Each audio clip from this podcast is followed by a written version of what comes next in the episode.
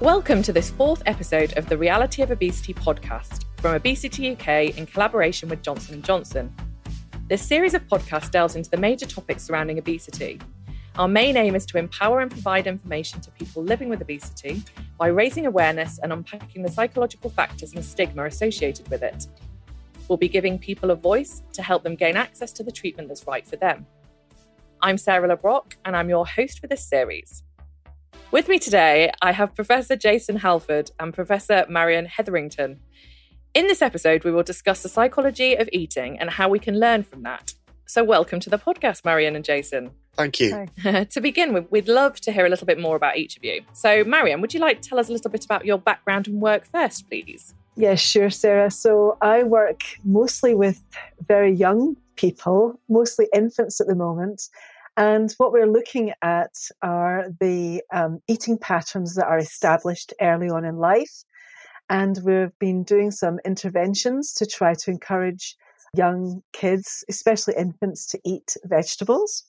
Because we know that by the age of going to school, eating habits are quite well established. So we figure that infancy is a really critical period for establishing some healthy eating habits. And it's more difficult to do that after school age because then children are influenced by all these other outside factors. So my my interests are largely with infancy and with childhood. But I, in the past, I've done some work on anorexia of aging. So looking at how we lose our appetite as we get older. Okay, really interesting. And I'm going to find this really interesting on a personal level as well, because I have a twenty-two-month-year-old daughter. So I'm very conscious about, uh, and I'm someone that lives with obesity myself, so I'm very conscious that I don't want to instill kind of stuff that's happened to me historically kind of into her. So um, so yeah, I really enjoy this conversation. So um, thank you. So Jason, over to you. Same question, please. Just a little bit about kind of you and your work. That'd be great. Yes, I started my work very much in the sort of biology of appetite control uh, and working on developing anti-obesity drugs a very, very long time ago.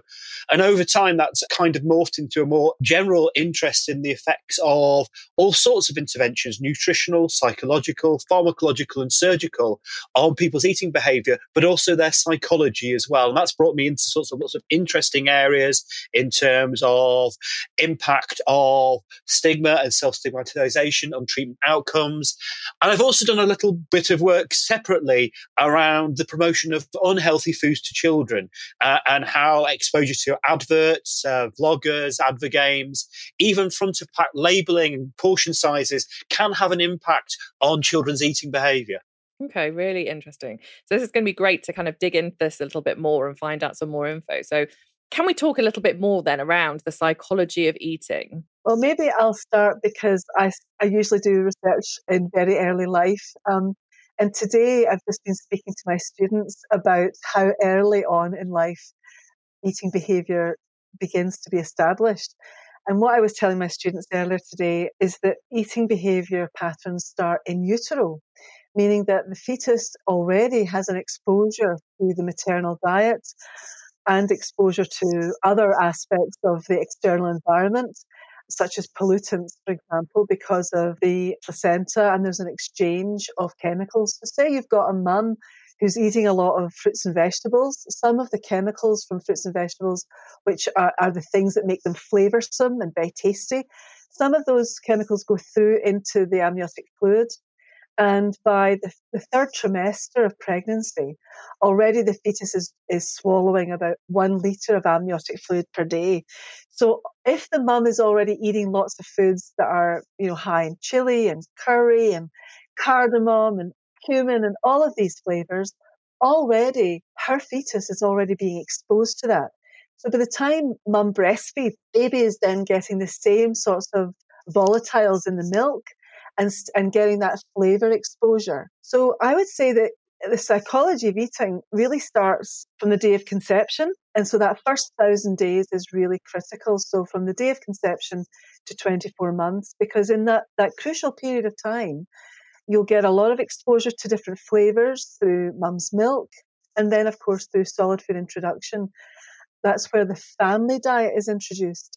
So clearly, if families have um, a lot of fruits and vegetables in their diet, lots of plant-based foods, then the children will acquire a liking for those foods because those are the foods that they've already become accustomed to through in utero experience, then breast milk, um, and then solid food introduction. So what we would say is that early on in life is that really crucial period to intervene in terms of establishing healthy lifestyle. No, I think eating is one of the most intimate things that we do, and the kind of interface between our own biology and the outside world, the outside environment. And, you know, there's lots of biological systems underpinning that and, and provoking hunger, leading people to consume, and then obviously turning those signals off and preparing them for periods uh, to do other things. But that's kind of the regulatory part of, of eating behaviour. A lot of eating is about reward and enjoyment. We eat food because it is pleasant. And it's pleasant in and of itself. It is also associated with pleasure. Eating together is a pleasurable communal experience. And I think also food operates at a higher level. Uh, and this is where I think it's quite important for many people living with obesity. It is often functional in other ways in terms of comfort and, and looking after oneself and, and caring for oneself. You know, and I think when you're under periods of psychological stress, Uh, having difficulty coping, people often turn to food because it has that warm, nurturing feeling, and it's kind of a safe place as well. So I think you can think of food on a just a regulatory uh, thing. You can think about the enjoyment of food, but then I think there's also a psychology of food, which has nothing to do with appetite processes at all.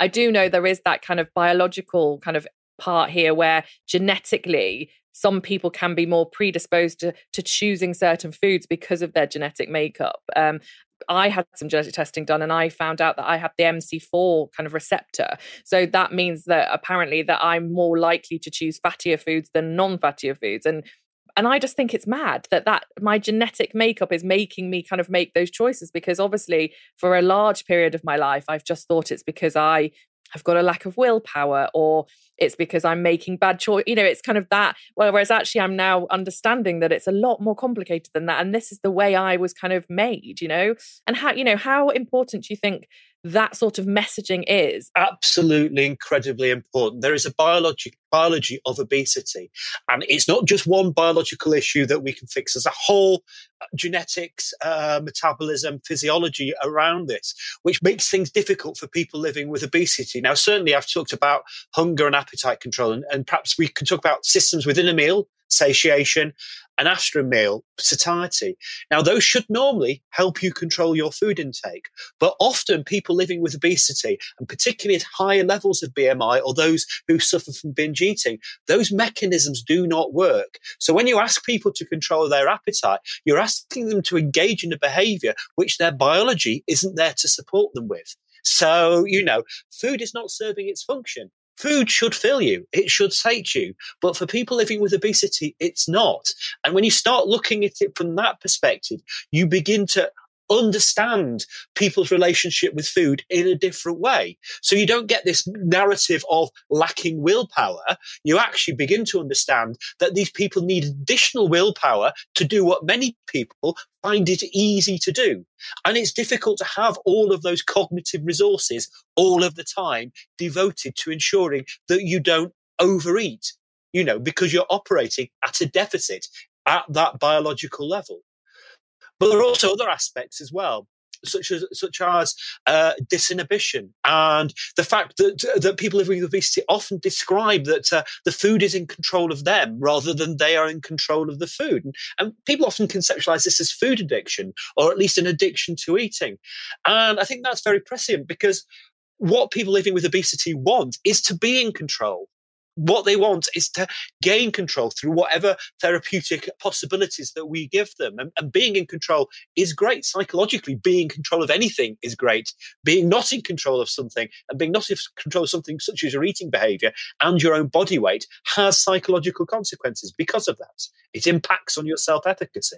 Absolutely. And actually, one of the things I always say around the willpower argument is, I would say people living with obesity probably have the most willpower I've ever seen in any out of, out of anyone, because there's not many people that can actually do eight hundred calorie diets, for instance, for prolonged periods of time and lose significant amounts of weight. But actually, most people living with obesity will have done those that diet or, or many of those diets over the years to, you know, and then are at the point where they're living with obesity. And I I don't think people appreciate that, that actually there's been a huge amount of willpower going into that, um, and kind of, you know, having to to restrict themselves for such a long period of time. Just to touching back on the addiction piece, you know, we talk about, you know, being addicted to food and also like sugar being addictive, for instance. Is this true? Can we be addicted to foods, and can is sugar addictive?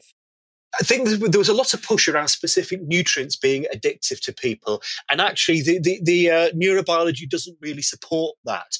Uh, what it actually points to is a more of what we used to call a psychological addiction. But I think now we'd actually talk about it, because I think people are, when you think of cravings, they're, they're not for nutrients. They might be for sweetness, but by and large, they're for specific things. And here, Marion has a great deal of experience because she's worked in her past academic life on chocolate. So I think it might be good to... Uh, bring in Marion on this, because she's she's an expert here. But it, the, the cravings are specifically for foods often. Could be sweet or could be savoury, not for nutrients. Studies that we did in the past around the idea of chocolate addiction is just as Jason has said. People um, crave certain foods like chocolate, and partly that's because of the symbolism of chocolate in our society. You know, we use chocolate as a treat. We use it as something that is really special, and we use it at Valentine's Day and all sorts of places in our in our calendar to sort of recognise how much we love somebody or how much we care for them. So it's really hard to disentangle, you know, what's in chocolate versus other types of foods. Of course, it's sweet, but it also has this symbolic um, uh, characteristic which is beyond its mere nutrients. And there was a beautiful study done by Paul Rosin many years ago where he gave people um, cocoa capsules, or he gave them capsules that contained um, all the ingredients except for the active ingredients of cocoa, um, or he gave them nothing, and then he gave them a bar of chocolate. And when people have a craving and they go for the chocolate bar, that satisfies the craving, not the cocoa capsules, and certainly not anything that doesn't have the active ingredient of a cocoa capsule.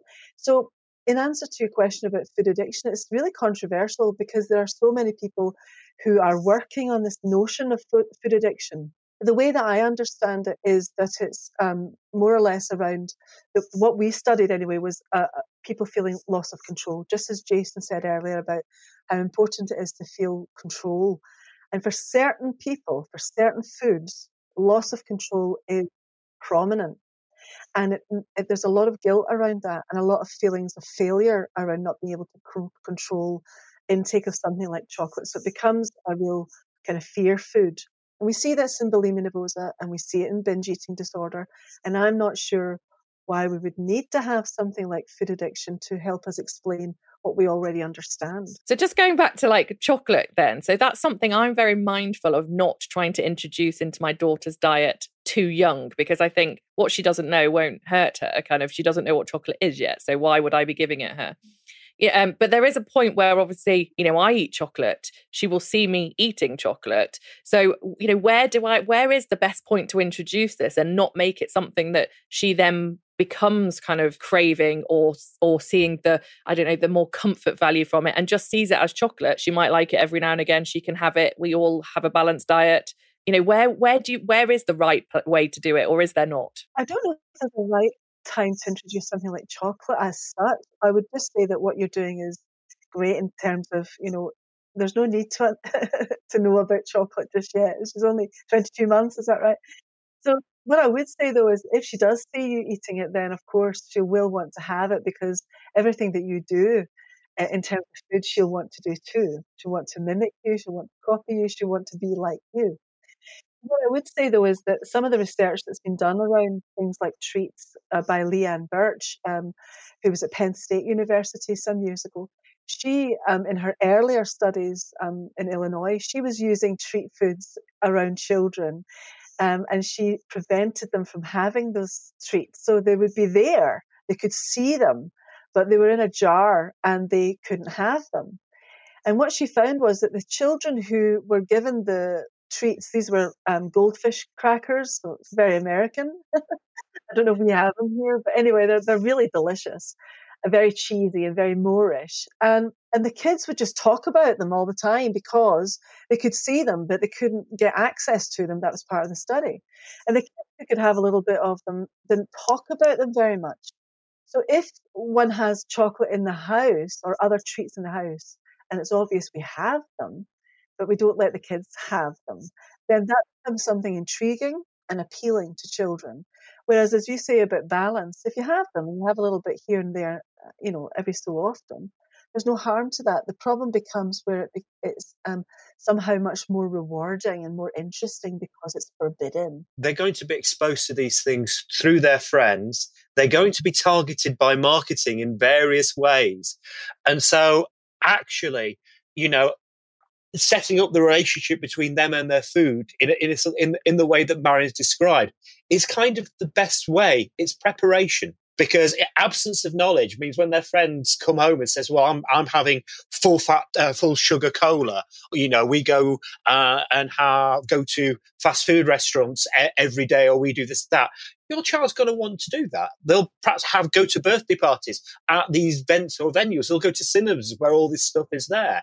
And if they have a, a, a normalised relationship with it, uh, one which, you know, in moderation, not a complete ban or denial, then, you know, I think that they're, they're best as equipped as they can be. It's it's a lifelong of learning uh, and relationships with food, which, as Marion has articulated, starts very, very early. We see avid appetite in babies very early on. And um, Albert Stunkard, Mickey Stunkard, many years ago, I think it was in the fifties and sixties, he did a study showing that um, babies who were born to families with obesity, they were more avid um, consumers of formula milk. So when the formula milk was being measured in terms of the rate of delivery to the babies, the, the babies that have this genotype, as it were, this genetic uh, propensity, they showed a much more avid appetite. So we see it right from breastfeeding, from bottle feeding, from very early on in life. And I think, you know, in order to understand that gene-environment interaction, we can do our bit as parents to encourage healthy eating.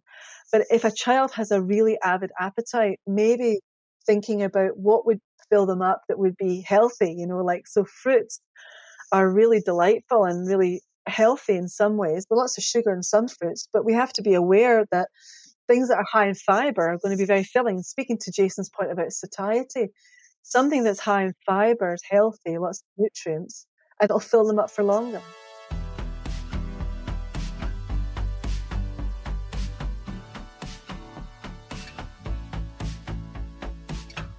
I just wanted to come back to something we did touch upon, actually. Marion, you brought it in earlier around kind of um, emotional eating and also kind of binge eating. Can we have a bit of a chat about kind of why, kind of why do we see that happening, kind of, and, and how do we prevent un- unhealthy relationships with food? When parents use food to soothe, that sets up a kind of relationship with food that's, uh, that, as Jason said, is not entirely homeostatic. It's not entirely hunger-based or driven by biology. And instead of a hug, maybe giving food is a quick way to, to make sure that they're not distressed. But actually using that every time a child is distressed, or using food to try to get a child back to sleep or something like this, when they're not particularly hungry, then that can set up that kind of system in which the expectation is that when you're distressed, when you feel sad, when you feel upset, when you feel pain, you go to food.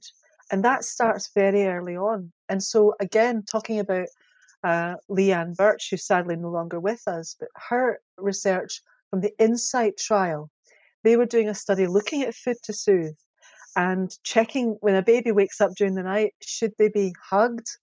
Should they be their nappy be changed? Or should they, you know, be fed? So which is it? Is it love? Is it liquid? Or is it, you know, laundry? Is it just, you know, changing the diaper? And I think if we think about the baby and what the baby's communicating with us, then we need to be able to respond to that rather than imagining that food will solve everything. So how do we prevent that then, Jason? Is this something you can talk to around, you know, how can you look at ways of preventing unhealthy relationships with food? Can we do that? Or is it just something that kind of we just need to be mindful of? I think everything is modifiable. Uh, but remember, when something is the result of lifelong learning and the food environment, including the commercial food environment as well as the physical food environment, reinforces that, It's very difficult for the individual. So things can be done. I think we can look at, when we think about stress and coping, for instance, we can look about what leads to a temptation. What are your internal signals? Uh, what is your emotional state? Where physically, you know, do these signals happen? And we can help people deal with that, perhaps avoiding those temptations. Uh, and if temptations can't avoid them, dealing with them so they don't turn into lapses. Similar with lapses, uh, if they do lapse, you know, understanding the physiological underpinnings of the lapse, you know, how did you feel in terms of hunger, your emotional context, and the environmental context. We know lots of lapses because we all do this late in the evening and at weekends, you know, when we're alone, absent-minded, we've been good all day. And as well, if if you've lapsed, one lapse is not the end of the world. It's obviously repeated lapse. But the problem with one lapse is it leads to another, because you get that knock in self-confidence, that impact on self-efficacy, that feeling that, oh, no, I'm no longer in control of my diet. So you get that negative feedback loop. And I think that that's what we need to deal with when we're working with people living with obesity, about those sorts of situations, but also dealing with the consequences when things don't work out. Because, you know, nine times out of ten, is great, you know, it, that one one time out of ten, yeah, that was not so good, but, you know, the consequences of that are not as great as you think. I think another thing we can do is really think about what we're asking people to do. And, and Marion knows this literature probably better than I do, but there's a whole literature on dieting and emotional eating. And it comes it comes from the social psychology literature in the seventies and eighties. And, and we've seen that uh, in replicated in people living with obesity, around how dieting can actually have perverse effects in terms of increasing hunger hormones and decreasing the satiety hormones, and also uh, negative psychological effects, cognitive impairment, dysphoria, more generalized effects on mood. And obviously, because you're distracted, because you're focused on trying to keep that diet. And I always think it's it's quite an odd paradox, given what I said towards the start of, of, of, the, of this podcast, is we're asking people with impaired appetite systems to engage in activity which impairs their appetite system further. So they're getting a double whammy. So I think when we're looking at calorie reduction, we have to be very clever. And some of the things Marion was talking about, the use of foods with fibre and finding ways of satisfying appetite while people are in calorie reduction, is very, very important. The literature that Jason was referring to from the seventies, eighties and onwards was really showing that when people engage in dieting behaviours, they feel like they're missing out. And they surely are missing out, because some of the, Sarah, that you mentioned earlier, where it's eight hundred fifty calories a day, takes huge willpower to do that. But there is a feeling of being somehow different, set apart, and that you're missing out on things that you really love. And Jason mentioned earlier that we eat for pleasure. And to have all these things that we love, you know, taken away from us, it does have a psychological effect on feeling that you're missing out, that this is something you're depriving yourself of. So it's not just biological hunger, because the body very quickly knows when you're trying to cut back on energy intake, because we're designed to prevent, you know, that system happening. We, we're, we're designed to make up for the fact that, you know, that we're, we're losing energy. So we conserve energy. So when, when anyone goes on a diet and they're trying to limit food intake, a biological system will kick in to conserve energy. You feel deprived. You've got your body setting yourself up to conserve energy. And on top of that, you're surrounded by people who are eating what, what appears to be really pleasurable foods, and you can't have them. So and those early studies in dieting showed that it was that feeling of being deprived that led people to think, what the hell, I'm just going to have whatever this is. And then binges might start. I know a lot of people find it difficult to dislike or to kind of find fault with the diet industry, because they're kind of like, well, you know, this is where people with obesity are always looking for excuses, and, you know, it's, um, you know, they just need to be on a, a stricter eating, this, that, and the other. And, and, you know, and I have a real bee in my bonnet about the likes of Slimming World and Weight Watchers, for instance, because, you know, they are businesses and they are set up for people to fail, because that's what they want, so that you come back each week and still keep paying you five pounds to get weighed. And then you will put the weight back on and you'll come back again, you know, further down the line. And and it's the psychology of it that I find really hard, around the fact that you go to these classes and you're, you sit there and you're clapping someone for losing half a pound, for instance, yet you're then coming down on someone really hard for putting half a pound on. Um, and it's and it's that kind of the language and the psychology around that that I find really hard, because we all know that bodies react differently to foods. They react d- differently at different times of the day and month to, to how we hold on to food or lose food. So the fact someone's lost half a pound or put half a pound on is really ridiculous that we even celebrate either, to be honest, because, you know, that's just how the body is. Um, and I do find the fact that these things exist and millions of people are going to them, you know, qu- quite hard to deal with, really. Just moving into like the dieting conversation a little bit more, you know, what are your thoughts on kind of, you know, diets like this and just the dieting industry in general, and especially for those people living with obesity? Well, I think there are different approaches certain diff- to different people. And I think for people living with obesity, they should really be going to their healthcare practitioner and actually looking for properly medical medical support. And I think we know people living with obesity don't. Uh, they feel it's entirely their own problem. They don't think it's anything to do with their healthcare practitioner. And they'll struggle. In the U K, we reckon from starting struggling seriously with their weight to seeing their healthcare practitioner, at least having their first conversation, is nine years. And you can think about how many failed attempts, and also the impact on, on potential impact on the on that individual's health. And so when they get to see the H, the healthcare practitioner, assuming treatment options are available, and we don't even want to start that conversation here, uh, but assuming that, it's going to be much more difficult to treat because so much water has passed under, under the bridge, and so many uh, bad experiences and knocks on self-efficacy. Now, I think in weight loss, it's good to focus on other successes rather than just changes in body weight per se. You know, there is achievements in terms of eating healthier. Uh, there is achievements in terms of other things. Uh, eventually, when you're capable of doing it, exercise can be very rewarding. And that's a big achievement. It doesn't count all that much to the weight loss compared with a caloric reduction, but it has a tremendous impact on health and psychological well-being. So there are other things to stress. And, and yes, it's great to celebrate success, and it's great for your peers to ce- uh, celebrate. You know, nobody should be shamed. Shaming does not work. The idea that shaming produces anything but negative consequences, uh, there's no evidence for it. And yet we still have these conversations with politicians and, and some healthcare practitioners. About twenty-five years ago now, I wrote a paper about the non-dieting approach because I was very inspired by a manual that came out of Canada from Toronto, from Polivy and Herman, showing how um, people living with obesity could um, eat more healthily without necessarily focusing on weight loss. And we compared that program, the non-dieting approach, with the N H S um, diets of the time. And what we found was that the non-dieting approach was really around self-acceptance. It was about building confidence. It was about eating well. And I think both groups lost the exact same amount of weight.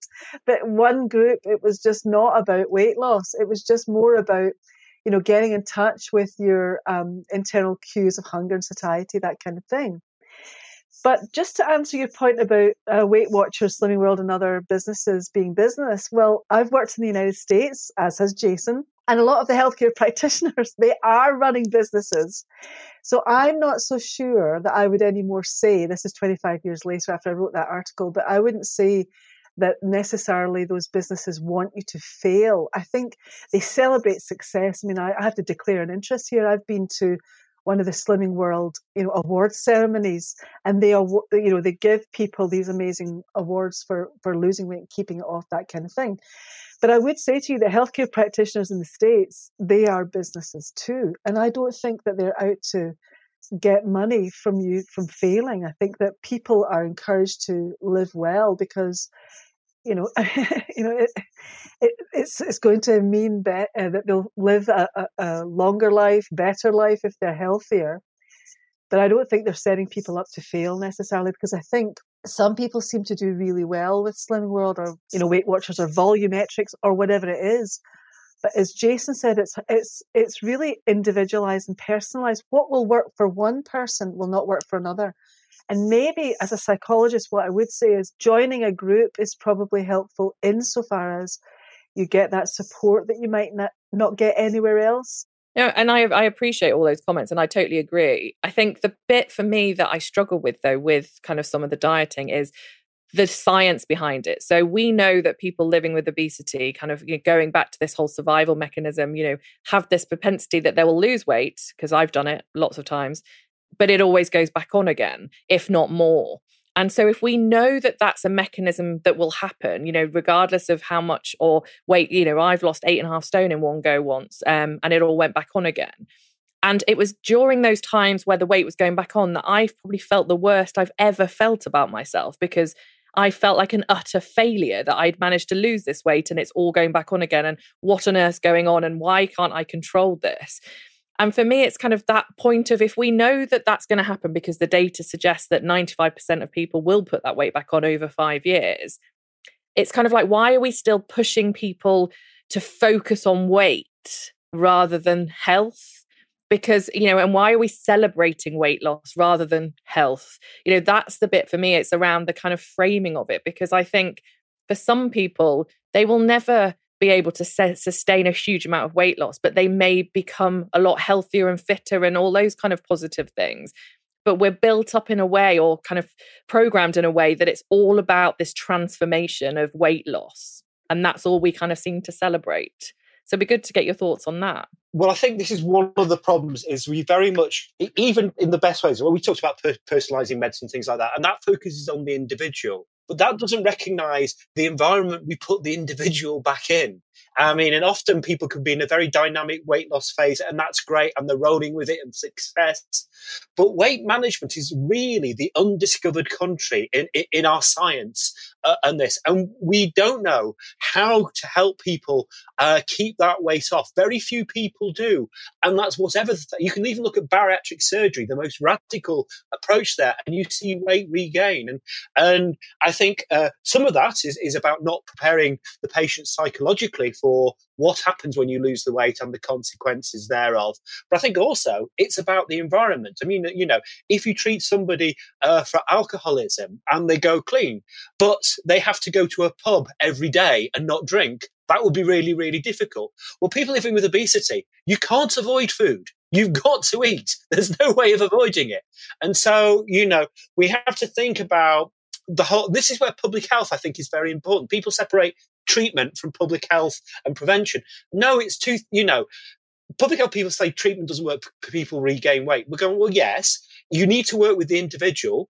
You know, they still have a weight story. We don't forget individuals with obesity. We've got to work with them and come up with solutions out there. But when we need to put those individuals, or be able to help those individuals in a supportive way back into the food environment, the food environment's just got to be a lot better than it is, ultimately. Well, just to say that I think this is a really hot topic, that as a planet, we're looking towards making food supplies more sustainable and encouraging more people to eat more plant-based diets. So I think that we can widen out this argument about all of us. You know, all of us need to know that we're eating food locally and that we're not contributing to um, climate change. And so there's there's a real movement right now to try to encourage us to eat well as a nation and then as a world. And I do a little bit of work in Uganda. And one of the things that I've been noticing in Uganda is the increase in overweight obesity at the same time as one third of the population have stunting. So they have this double burden of people who are now ill because they've, um, you know, they're they're not eating enough, and they have hidden hunger, lack of nutrients, lack of vitamins. And at the same time, the wealthier people within the nation Um, are, are now experiencing what we're experiencing in the West. So just as Jason said, it's partly our genetics and partly the environments that we put people into. And unfortunately, in Uganda, people are looking at our diets and aspiring towards them and seeing things like sugar-sweetened beverages and snack foods as being status symbols. And if I, if we bring it back to, like, so the U K government really, and kind of the restrictions that they're trying to bring in after the back of the, the latest obesity strategy document that came out at the end of last year. So looking at things like restricting, you know, high fat, high sugar, salt, et cetera, and then also kind of ban on adverts on T V and um, the kind of nine p m watershed. Do you think these will be effective interventions, not just for population level people, but for kind of people living with obesity specifically? I mean, these are very public health sorts of things. There's a ban on junk food advertising before nine p m and online, prohibiting sweets at checkouts, banning two-for-one offers on junk foods, calorie labelling on restaurants and on alcohol, mandatory front of packet, traffic lighting, all things that I've advocated for. I've been working fifteen years to bring in. But what we haven't seen are things like looking at the cost of healthy versus unhealthy foods. I mean, we have a, a sugar tax on soda, but very little. And also social inequalities and food poverty. So we've not looked at that. And we know inequalities is important in obesity. Uh, and so I think we there, there is... There's some good stuff on the public health side of things, but there's not so much disincentivizing uh, through taxation, unhealthy eating perhaps, and that's a controversial thing. But actually, let's look at the positive things. How can we incentivize healthy eating and make the healthier options the norm? Now, that's a matter of affordability. It's a matter of acceptability as well. You know, I think we need to make healthy foods or provide healthy foods that people actually want to eat. And I think a point here as well plays into the, the stigma that we have around obesity, because when it comes to taxation on things like sugary drinks and and, and these kind of things, what we find is the, the messaging from society is then kind of like, well, we're now having to pay more for these things because people can't control how much they have. And, you know, people living with obesity, they just want to eat too much. So it kind of, for me, for me, it's like that it's such a complex weave of of what we need to do to get it all working in the way we want it to, because you know, we, I, I, you know, I do think these things play have a place because we live in an obesogenic environment, and the more we can change that, the better. But then, it, when you've got society just thinking so negatively and and having that messaging around just eat less, move more, and that's all they think that the answer is, um, you know, it's kind of hard to then kind of get that positive messaging going in the right way for everybody. And there are very powerful voices advocating those sorts of messages as well for financial reasons. But it comes back to what Marion has been talking about, about we need, and everybody has a right to, a healthy, nutritious and sustainable diet. That's what we need across the board. Uh, and this is why issues around hunger and obesity uh, and global health are becoming, you know, we never used to talk about these sorts of things when we talked to in obesity meetings at all. Uh, and now, you know, it, it, it, it we understand the complexity of the food system, but also its fragility as well. You know, our current food system is not resilient. And we've seen what a, a global shock can do to the food system. We're living through it at the moment. Uh, and that means that all the things Marion talks about would provide us uh, much more resilience, much more sustainability in the food system. Our economy is built on our health. Clearly, if we want to move towards a more plant-based diet, we have to encourage children to like plant-based foods. So that all begins early on in life. And as I said earlier, I think that setting up those preferences means that when the time comes for children to make their own decisions about snacks and that kind of thing, they'll reach out for the fruits and vegetables rather than for the snacks that are high in fat and sugar and salt. I think for me, if I kind of recap what we've been through, I think the bit for me is kind of like highlighting how important eating is from such a very infant stage, well, well, from kind of within the womb, um, and the impact that that has, and then going through life. And also, I think the fact that, like Jason touched upon a few times, around this individualized kind of care and how everybody is different. And because everyone's genetic makeup is very different and we don't know kind of which preferences people are going to have um, or which genotypes they have, you know, I think we need to be very mindful of that when we are kind of directing them onto kind of the right or choices or the healthier choices or whichever w- road that they go down.